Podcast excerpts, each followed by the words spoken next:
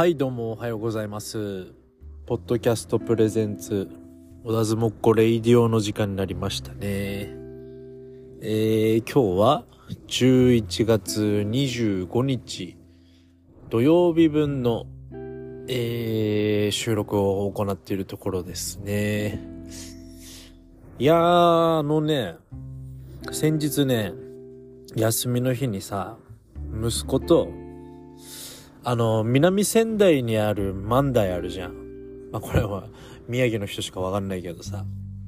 その万代に行った時の話なんだけど、あそこ久々に行ったらさ、あれなんだね、結構改装されてて、リニューアルオープンみたいにしたのがゲーセンのコーナーとかもめちゃめちゃでかくなってて、でうちの子がクレーンゲーム好きだからクレーンゲームやりたいっつうからさ、そこに連れてきたんだけど、本当にクレーンゲームとかもめちゃめちゃ増えててさ、あそこの万代に行ったんだけども、あそこの万代のゲーセンいいよ、みんな結構行った方がいいな。あそこにこの間行ってUFO キャッチャーでマジで6個ぐらい取ったんだよね。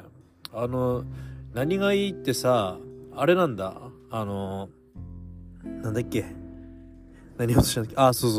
大体さ、どこのゲーセンの UFO キャッチャーもさ、俺も UFO キャッチャー好きだから結構やんだけどさ、ターゲ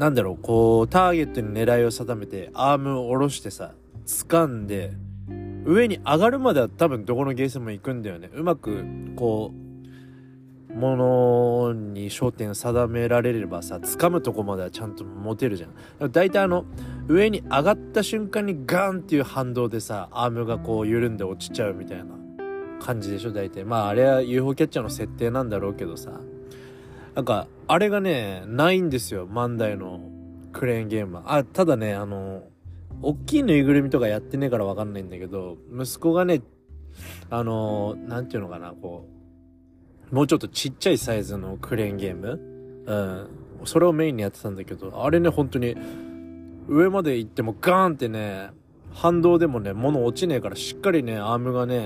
ターゲット掴んでくれるから、結構取った本当に6個ぐらいっつったけど、マジでさ取ってさ、すげえ俺も楽しくなっちゃってさ、息子にあれ取ってこれ取ってなんて言われて一生懸命やってたけどさ、取ってるうちに俺も結構楽しくなっちゃってで、あれやってる時にだな、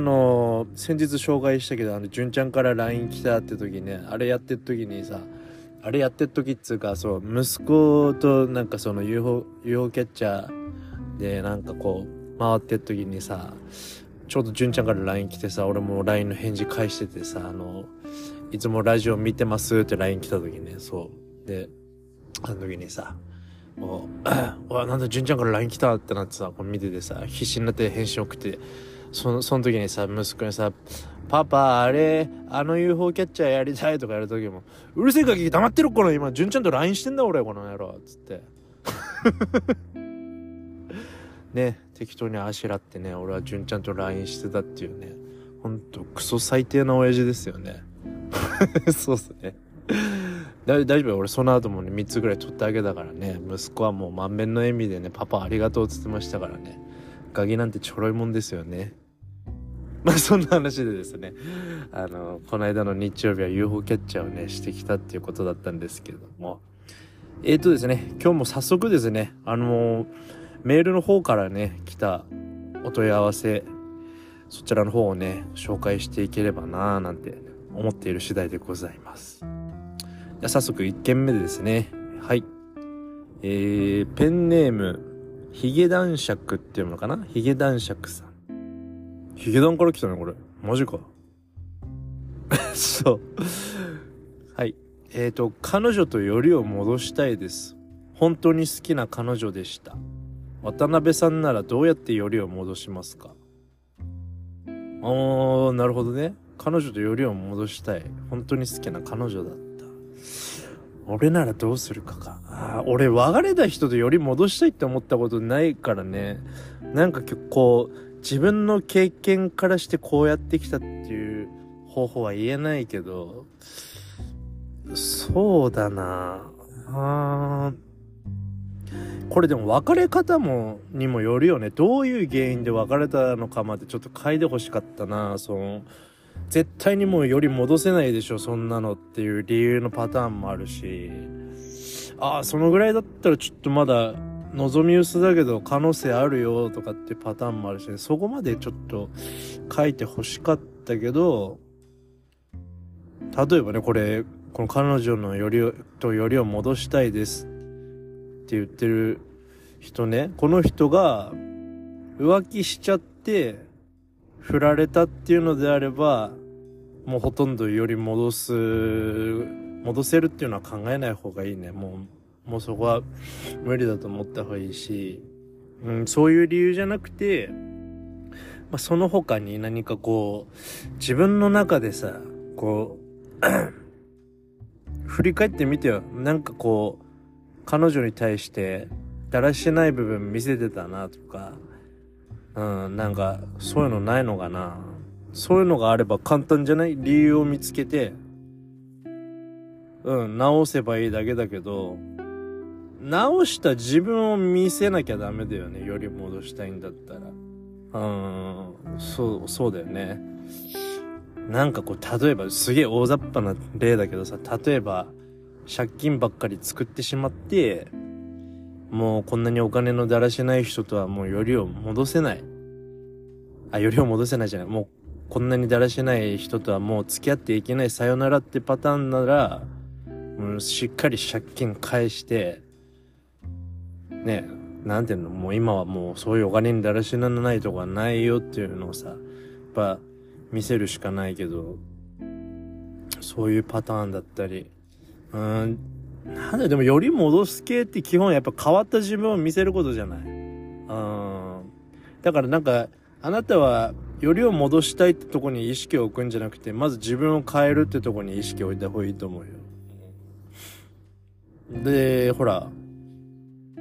その自分の中でだらしないとこ、直さなきゃいけないとこって多分今一人ぼっちだから一人になる時間多いから多分いろいろ考えると思うんだよな。これもあったこれもあったって思ってさ、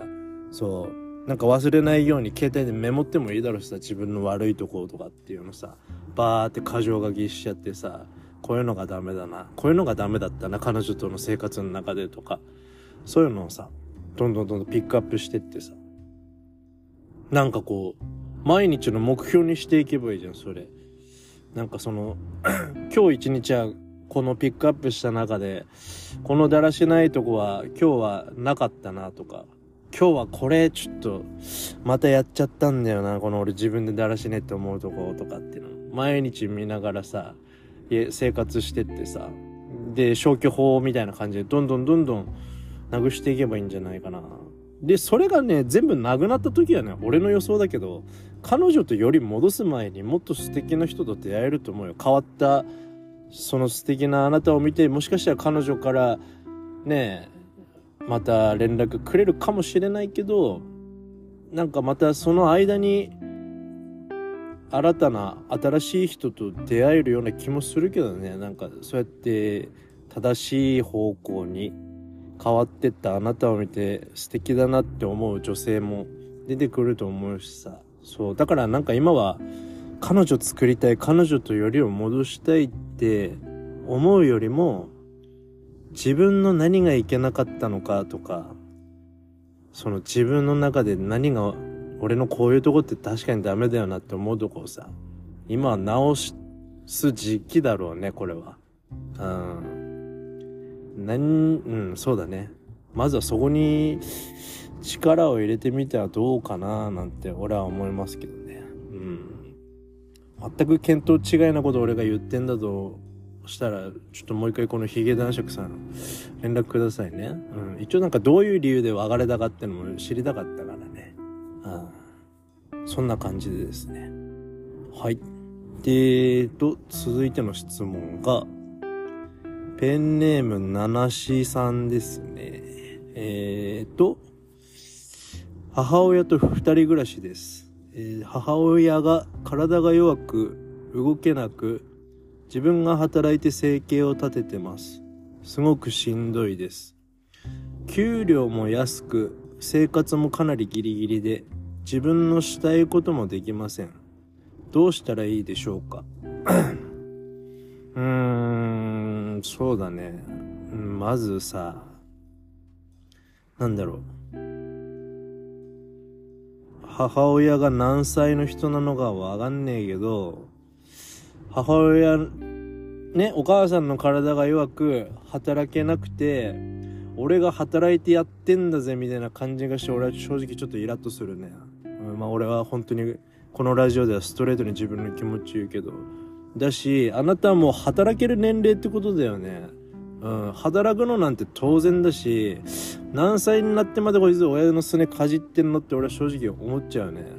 何いつまでも母親に頼ってんのって、自分のしたいこともできませんなんつってさ、お前だって大人になるまでに母親がさ、どれだけの時間犠牲にしてお前のためにさ、子育てのために時間割いてさ、働いてとか、家のことやってって、学校のこととかやってとかで、どれだけ何年何十年ってさ、お前のためにこれで時間使ってやったと思ってんの。マジでこういう、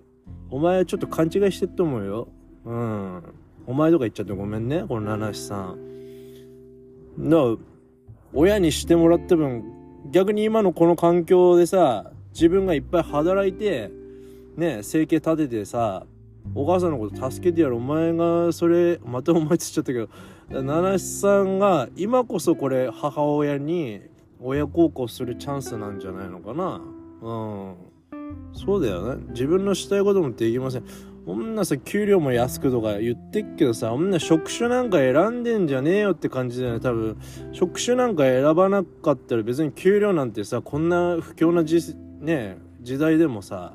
いくらでも稼げる仕事あんだからさ、俺だってやりたくもねえ仕事をやってきた経験だってあるしさ、それはやっぱ家族をね、食わせていくためにって、ちょっと前も紹介したけど、やっぱデリヘルの送迎の仕事なんか俺もやりたくなかったけど、でもやっぱこれから生まれてくる命のためにとか、その時の嫁さんとの生活のためにって考えたら、そんなん別に職種選ばなきゃなんて頭になんなかったしね。とにかく稼がなきゃって思ったから。だからあなたはその今ついてる職業もちょっと考えた方がいいと思うね。給料も安くなんて、そんなの俺からしたらいいわけだから。今の職場がいいっていうのであれば、掛け持ちでも何でもしてさ、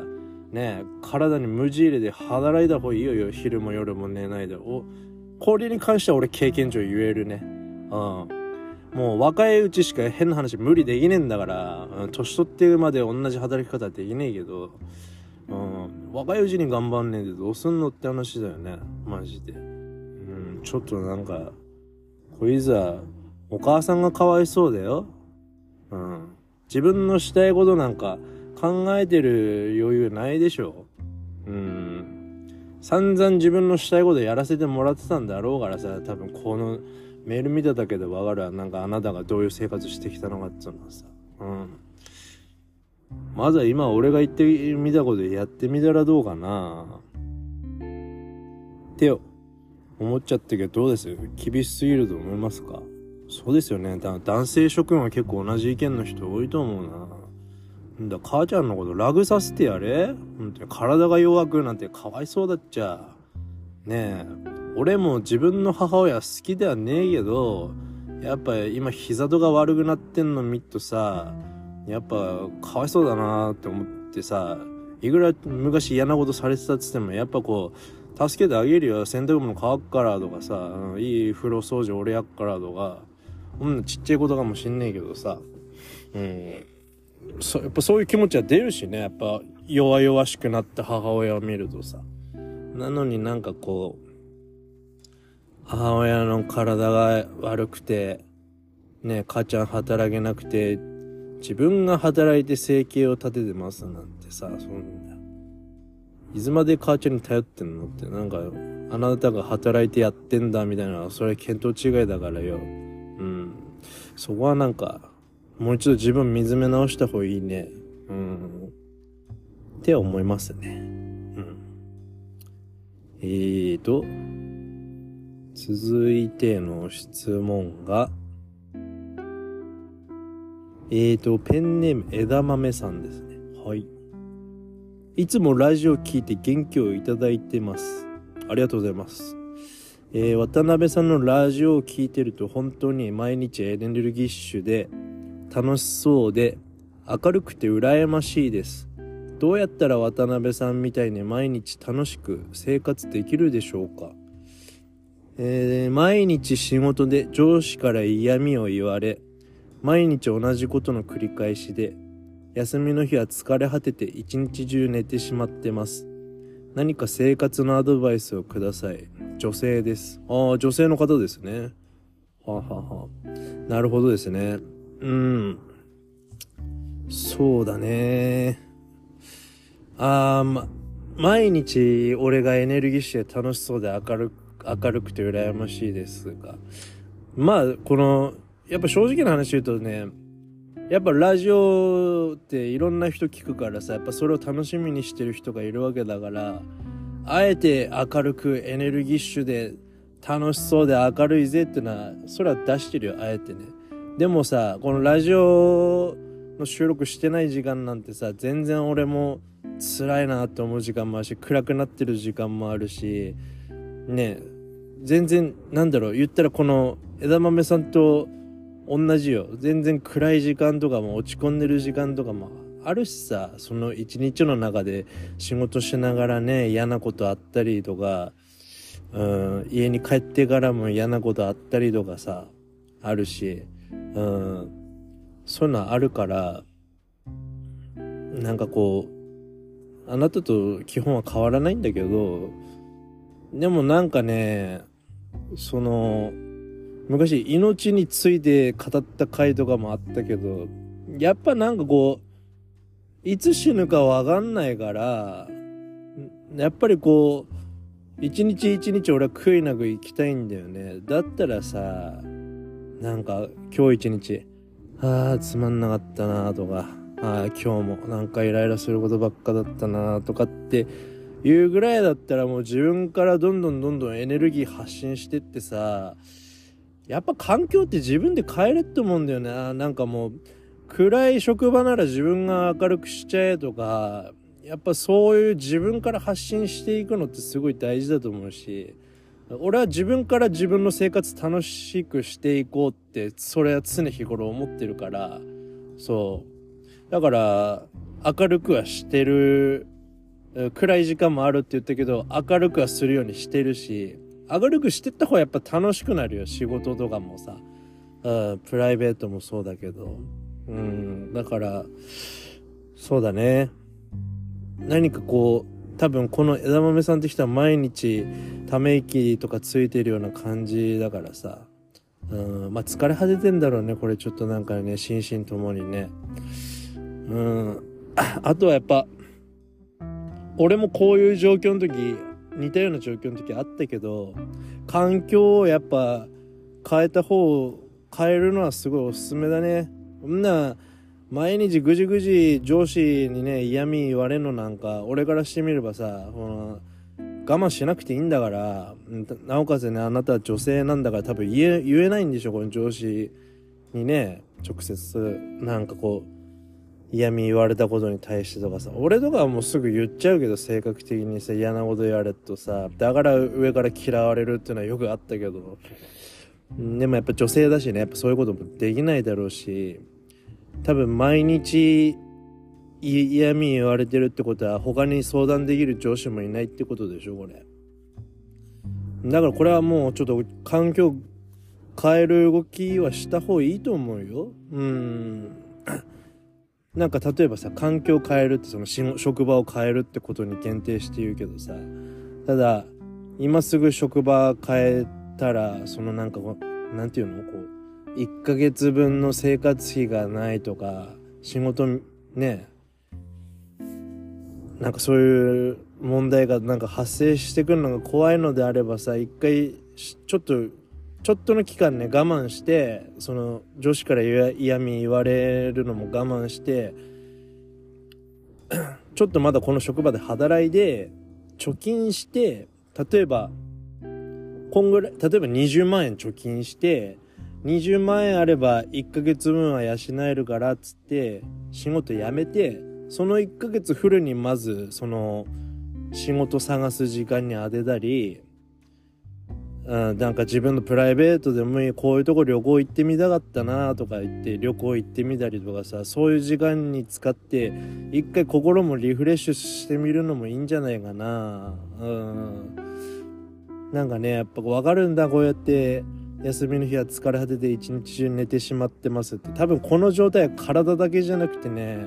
心も疲れ切ってっから一日中寝ちゃうんだよね。で起きた、今日の休み無駄にしちゃったってなって、まだ嫌な気持ちになったり落ち込んだりするのさ。そう、こういう人って多分もうなんか夕方4時5時ぐらいになるとさ、あと何時間寝たら仕事に行かなきゃいけないとか考えちゃうんだよね。なんかすごいわかるよ、この気持ち。だからなんかこうすぐ辞めれんだったらもう辞めた方がいいし、こんなね、クソみたいな上司の間なんかしてる必要ねえんだからさ、環境を変えるってのはおすすめしますよね。絶対自分に合った職場とかあるから、そうやって俺も探してきたしさ、大丈夫だよ、そんな心配しないで。あんまりこの上司がうぜえっつんだったら俺に直接 DM いただければね、俺が直接上司のとこ言いますんで、おめえふざけんなよって言ってやれば終わりですよね。はいこんな感じです。頑張ってくださいね、枝豆さん。はい、では続いての質問ですね。ポンデリングさん、ペンネーム、美味しそうな名前ですね。5年付き合った彼氏に振られました。すごくショックです。とても立ち直れそうになりません。立ち直れそうになりません、なんか日本語いいのか。慰めてください。また立ち直るためのアドバイスをください。なんだこれ、なんか一番最初の質問と似てねえが、一番最初の質問もあれだよね、彼女とよりを戻したいみたいな。今度彼氏に振られました。多分この人も女の人だね5年付き合って彼氏か、そうか、すごくショックだってことは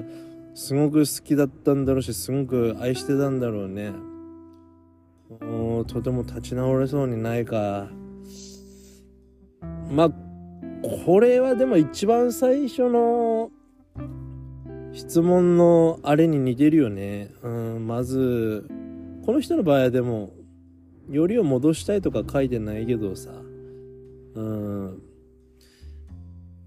まあ今は無理して元気出さなくていいんじゃないかな。人間落ち込むときはとことん俺は落ち込んでいいと思うんだ。そう、ただなんか俺も俺はそうなんだけど、やっぱ人に弱みとか見せたくないから、落ち込むときは一人で落ち込むね。誰かに見せたくないから、そういう姿。俺なんか元気ないやつつうかさ、なんていうんだろう、こういつもため息ばっか ついてる人とか、あとはなんか仕事ちょっと忙しくなってテンパってる人とか見るとすげえダセーとかって思っちゃうのね。だから俺は仕事中とかもすげえ今日大変なんだけど、大変で本当は心の中ではテンパりたいんだけど、そういう時ほど涼しい顔して済ましてやったりとかしてね、かっこつけたりとかするけど、そういうのってでも実際大事だと思うんだよね。だからあなたポンデリングさん、美味しそうだね。そんなこと言ってる場合じゃねえ。今はとことん落ち込んでいいと思います。なんか無理して元気出さなくていいです。別にその5年付き合った彼氏とのさ、こう思い出振り返ってもいいだろうし、なんかそういう時間に当てていいと思うな、俺は。そうね、立ち直るためっていうか、これはもう時間の問題だと思うよ。なんか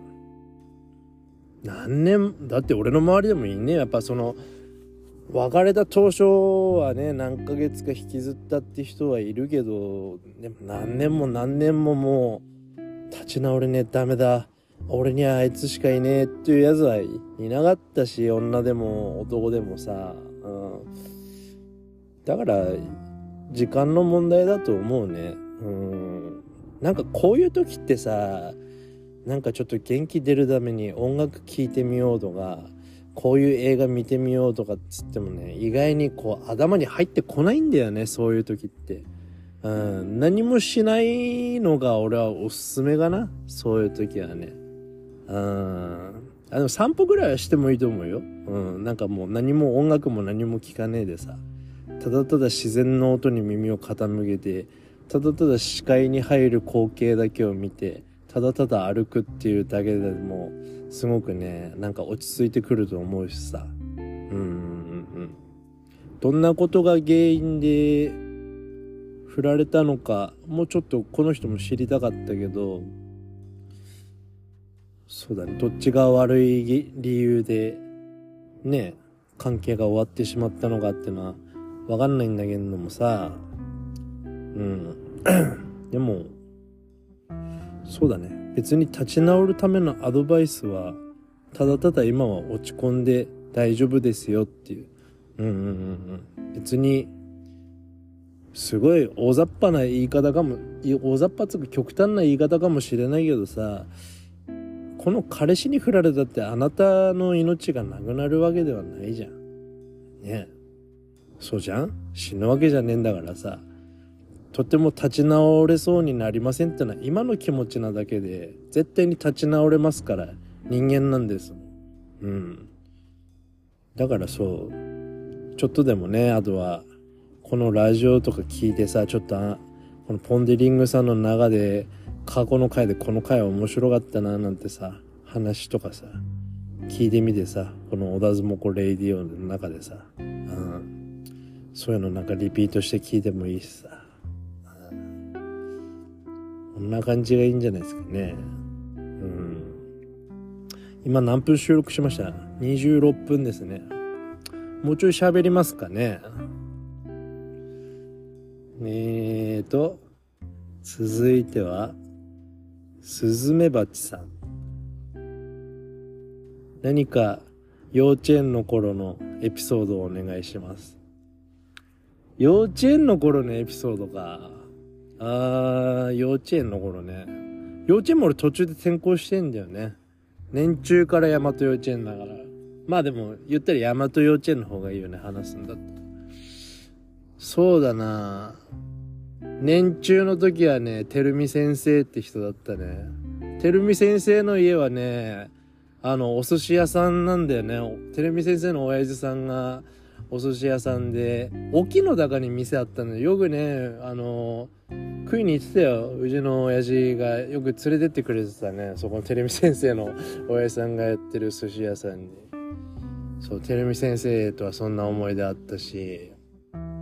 年長は誰だっけ？綾子先生だっけ？確かね。幼稚園の卒アル、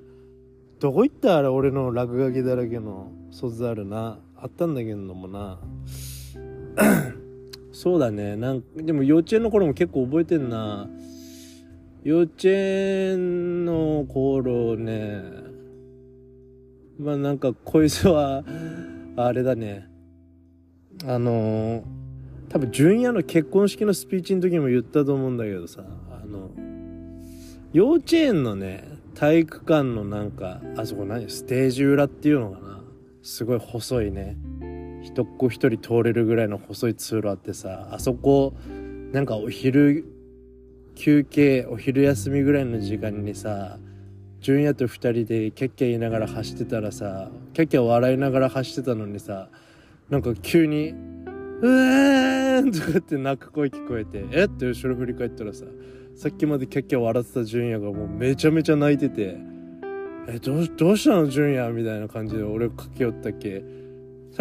あれ母子球のとこだっけ、母子球のとこだか親指のとこにね、思いっきし上靴貫通してガビを刺さってたもんね、足にねガビを刺さっては泣いてましたよ、合図。可愛い顔してね、ガビを刺さってね泣いてたくせに、今体中入れ墨だらけですからね、合図ね。本当に順番間違えんなよって話だよなそんな思い出ありますね。あと何やっかな、幼稚園か。あれだよね、大和幼稚園の正門お城みたくさなってんだよね。こうお城の形みたいなやつでも、あれ作ったのが同級生の岩本達樹だっけ、あいつ、鶴ヶ谷に引っ越したんだよな、あいつは。岩本達樹ってやつの親父さんが作ってくれて、その親父さんってのはあれだよね、パチンコ ABC の社長なんだよね。ABC ね、懐かしいね。あとなんだろうな。誰先生だっけ、あれ。思い出せねえな。名前出てこねえよ。卒アル欲しいな。なんか、女の先生だな。女の先生、俺、砂場で遊んでる時にさ、落とし穴作ってさ、先生なんて呼んでさ、ね、先生がさ、何なんつってさ、来てさ、落とし穴に落ちたんだよ、グイって。したらさ、あれ思いっきし足ひねってさ、足骨折させちゃったってことあったね。あったね、そんなのね。何先生だっけな。ごめんね、先生さ。あれ何先生、なんかちょっとそういう記憶もあるし、足骨折なのかな、捻挫なのかな、ギブス前できたんだよな。あれはなんか幼稚園の年長だから年中ながらすげえ悪いことしてしまったなって思ったし。そうだね。あとは国吉とかはよくいじめてたね。ね、小学校の時国ピーなんて言われてたけど。幼稚園の頃の思い出はなんか卒アル見ながらとかの方が出てくるかもな。ちょっと今あんまいいの出てこないけどね。そんな感じ。さあですね、前回とね、今回に引き続いてね、割と真面目な相談内容に対して真面目な回答できた回ができたんじゃないでしょうかね。なのでね、また来週以降はですね、ちょっとふざけた回なんかもね、ちょっと多めに入れちゃってね、そう、イケイケゴーゴーでやっていければいいな、なんて思います。また引き続きですね、メールフォームの方からもですね、お問い合わせの方をですねお待ちしておりますので、どんな相談でも構いません。どんなことを話してくださいというご要望でも構いませんのでね、メールアドレスが yw_1989@icloud.com yw_1989@icloud.com まで、懸命に小田相撲っ子レイディオと入れてお問い合わせください。はい、それではですね、今週も皆さん本当にお疲れ様でした。一週間ね、長かったって思う人もね、短かったな、一瞬で終わったなっていう人もいると思うんですけども、ね、雪なんかもね、もう結構降り始めてくる季節ですのでね、皆さん体調管理と気をつけてね、またあと忘年会シーズンとかも始まりますのでね、ハメの外しすぎないようにね、よろしくお願いします。それではまた来週、さようなら。